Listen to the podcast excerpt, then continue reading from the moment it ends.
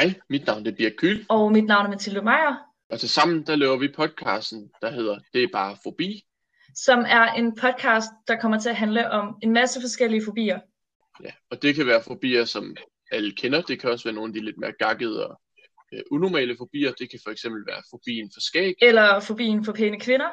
og de mere øh, velkendte, der kunne man nævne fobien for æderkopper. Og en af de lidt mere seriøse, som fobi for eksamen. Og det kommer til at foregå sådan, at øh, vi hver uge om torsdagen uploader en episode, og episoden vil komme til at foregå sådan, at vi begge to har en fobi forberedt og med, hvor vi har researchet så godt som vi kan, og vi vil prøve at opstille nogle forskellige sjove scenarier, øh, man kunne have den her fobi i. Ja, yeah. og det skal lige siges, at øh, vi er jo ikke eksperter på området, og vi laver det her øh, som et lille humoristisk indslag i de her tider.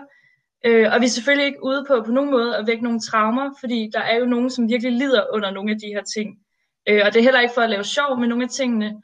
Øh, vi mener det overhovedet ikke ondt på nogen måde.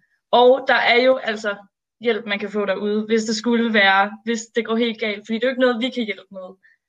Øh, men ja, vi taler fuldstændig frit fra leveren, uden større viden eller indsigt. Det skal I bare lige vide. Så vi glæder jer til, at I følger med hver torsdag, og øh, vi tager også imod alt konstruktivt feedback.